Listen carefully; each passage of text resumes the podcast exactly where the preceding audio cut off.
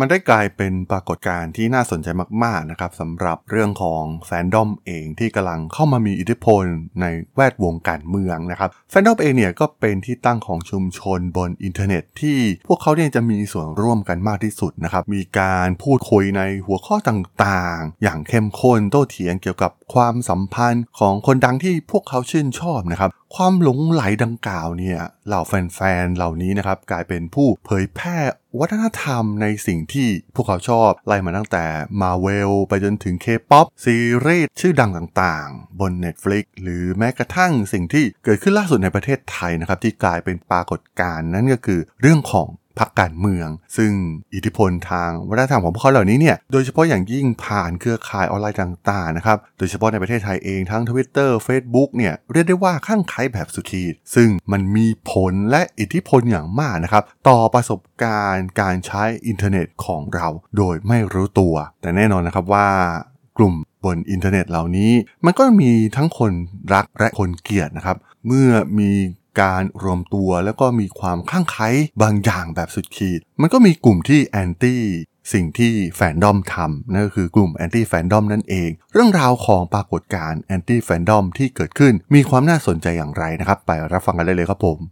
You are listening to Geek Forever podcast. Open your world with technology.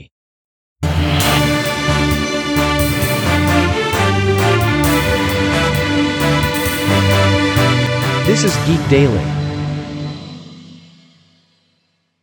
สวัสดีครับ ผมดนทราดนจากดอดนบล็อกนะครับ และนี่คือรายการ Geek Daily นะครับ วันนี้จะมาคุยเรื่องของ ปรากฏการณ์ในสิ่งที่เรียกว่าแอนตี้แฟนดอมนะครับ ซึ่งอย่างที่เราได้รับรู้ผลการเลือกตั้งล่าสุดนะครับ มีการประกาศออกมานะครับว่ามีกลุ่มคนที่สนับสนุนพักบางพักนะครับ ซึ่งพวกเขาไม่ใช่กลุ่ม I.O. นะครับแต่ว่าเรียกตัวเองว่ากลุ่มแฟนดอมนะครับ ซึ่งคล้ายๆกับสิ่งที่เกิดขึ้นกับวัฒนธรรมเคป๊อป ในส่วนของซีรีส์ชื่อดังนวนิยายชื่อดังนะครับการ์ตูนชื่อดังหรือแม้กระทั่งเรื่องของการเมืองนั่นเองนะครับที่กำลังเกิดขึ้นล่าสุด เอาจริง ๆ มันไม่ใช่ เกิดขึ้นครั้งแรกในประเทศไทยนะครับ ผมเองก็ลองไปหาข้อมูลว่าแฟนดอมกับกลุ่มการเมือง หรือว่าเรื่องราวของ politics เนี่ยมันเคยมีปรากฏขึ้นหรือไม่นะครับ หรือว่ามันเพิ่งมาเกิดขึ้นในประเทศไทยนะครับ ซึ่งข้อมูลก็มีความน่าสนใจนะครับว่าในอเมริกาเองเนี่ยมันก็มีกลุ่มแบบนี้อยู่นะครับ เป็นกลุ่มแฟนคลับทางการเมืองนะครับ นักการเมืองดังๆ หลายๆ คนเนี่ยก็มีแฟนดอมของตนเอง ไม่ว่าจะเป็นฮิลลารีคินตันโจไบเดนกมลาแฮร์ริสนะครับหรืออีกหลายๆคนนะครับก็มีรูปแบบคล้ายๆกันนะครับกับสิ่งที่เกิดขึ้นในประเทศไทย หรือแม้กระทั่งในประเทศเกาหลีใต้เองนะครับ ในตอนนี้เนี่ยก็มีอย่างแฟนคลับของสุภาพสตรีหมายเลขหนึ่งของเกาหลีใต้อย่างคิมกอนฮีนะครับซึ่งแม้จะไม่ใช่นักการเมืองนะครับแต่ว่าเป็นบุคคลสำคัญทางการเมืองที่มีความเชื่อมโยงกับฝ่ายขวาที่มีอำนาจอยู่นะครับมีกลุ่มแฟนคลับทางออนไลน์เพิ่มขึ้นนะครับมีการสร้าง portal ในเว็บอย่าง n e v e r นะครับมีสมาชิกมากกว่า 94,000 คน ในชุมชนออนไลน์เนี่ยมีการ พูดคุย หักล้างคำวิจารณ์ที่เข้ามาสู่ตัวคิมนะครับ มีการจัดระเบียบและทำงานร่วมกันนะครับ กลุ่มแฟนๆ เพื่อให้สามารถค้นหาสิ่งต่างๆ ที่เกี่ยวกับคิมได้ง่ายยิ่งขึ้นมันคล้ายๆสิ่งที่เกิดขึ้นกับกลุ่ม K-POP ที่หลายๆ คนชื่นชมด้วยซ้ำนะครับ มีการใช้แฮชแท็ก มีการใช้มีมต่างๆ นะครับ เพื่อเผยแพร่ทางโซเชียลมีเดียนั่นเองนะครับ ให้มีคนเข้ามาสนับสนุนมากยิ่งขึ้น ในขณะที่นักการเมืองคนแรกที่ได้รับการขนานนามว่ามีกลุ่มแฟนดอมก็คืออดีตประธานาธิบดีมุนแจอินนะครับ ซึ่งเป็นที่รู้จักกันในชื่อมุนปานะครับ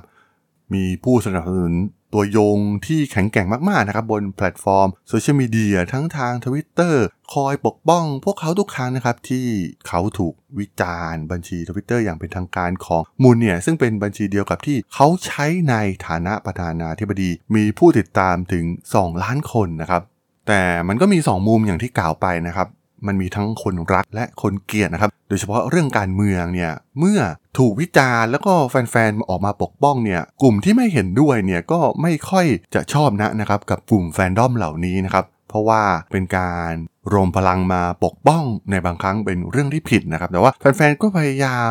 ปั่นกระแสในโลกออนไลน์ให้กลายเป็นถูกต้องได้นะครับ ซึ่งสิ่งเหล่านี้เนี่ยมันคุ้นๆนะครับว่ามันก็คล้ายสิ่งที่เกิดขึ้นในเมืองไทยเช่นเดียวกันนะครับในตอนนี้ เพราะว่า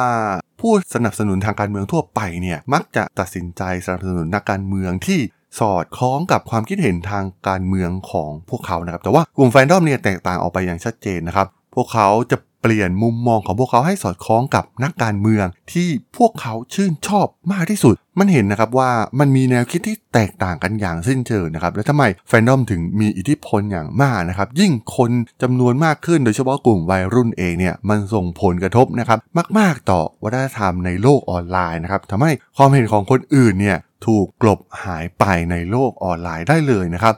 ซึ่งมีผู้เขียนหนังสือในประเทศเกาหลีนะครับ ได้ทำการวิจัยเกี่ยวกับเรื่องนี้นะครับ ว่าการเมืองในกลุ่มแฟนดอมเนี่ยคือการที่คุณปรับมุมมองทางการเมืองของคุณ ให้สอดคล้องกับคนที่คุณสนับสนุนนะครับ การมีแฟนๆที่สร้างและแชร์มีมโดยสมัครใจเนี่ยมันถือว่าเป็นพลังเป็นฐานเสียงที่ยอดเยี่ยมมากๆสำหรับเหล่านักการเมือง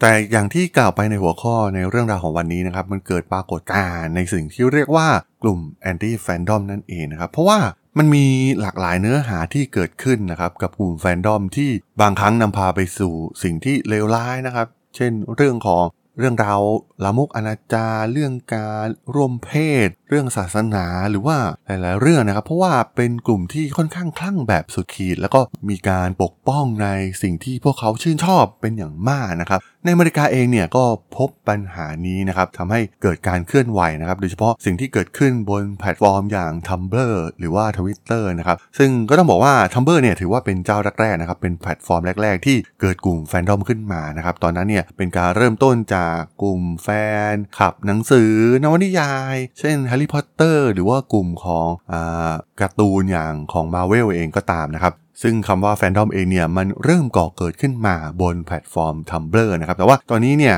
เนื่องจาก ทาง Tumblr เองเนี่ยได้รับความนิยมน้อยลงไปนะครับ ก็ทำให้หันมาใช้แพลตฟอร์มใหม่ๆ เพิ่มมากขึ้นนะครับ โดยเฉพาะ Twitter เอง เพราะว่าเป็นแพลตฟอร์มที่สนับสนุนในเรื่อง Free Speech นะครับ แล้วก็สามารถใช้อวตารในโลกออนไลน์ สามารถมากำหนดสิ่งต่างๆ ที่เกิดขึ้นใน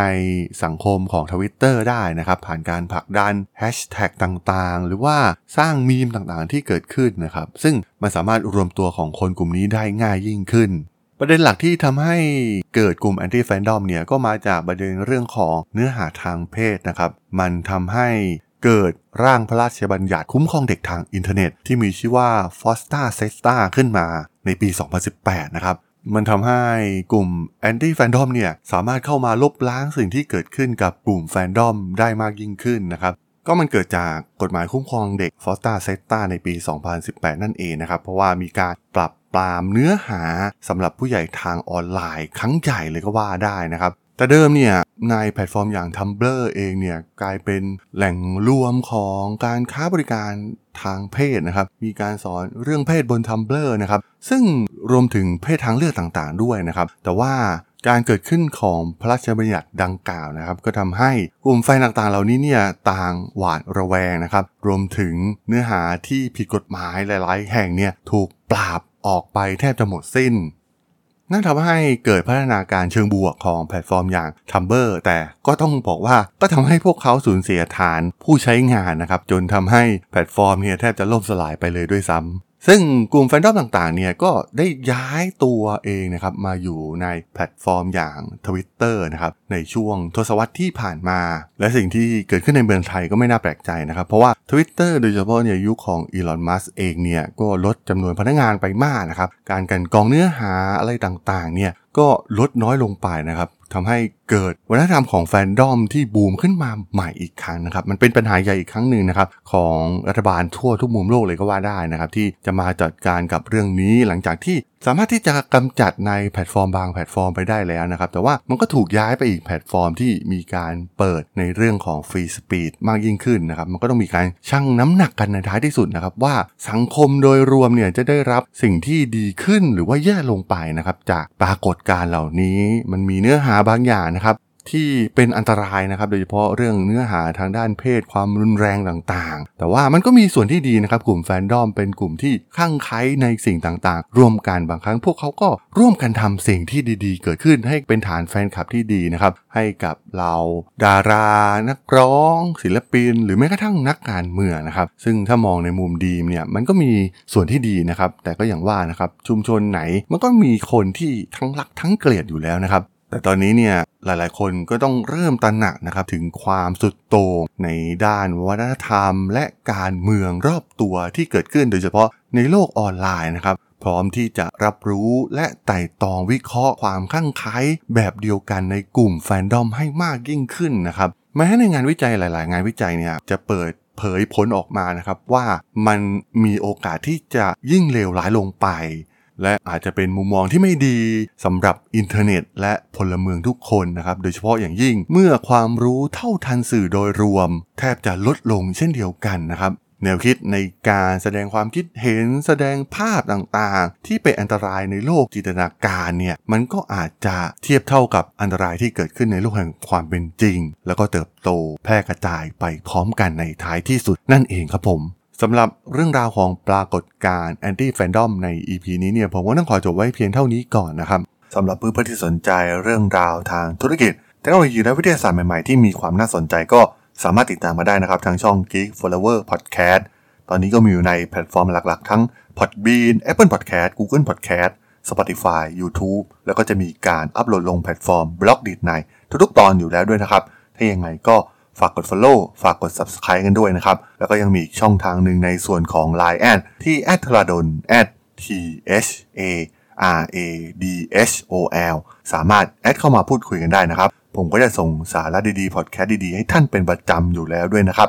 ถ้าอย่างไงก็ฝากติดตามทางช่องทางต่างๆ กันด้วยนะครับสำหรับใน EP นี้เนี่ยผมต้องขอลากันไปก่อนนะครับ เจอกันใหม่ใน EP หน้านะครับผม สวัสดีครับ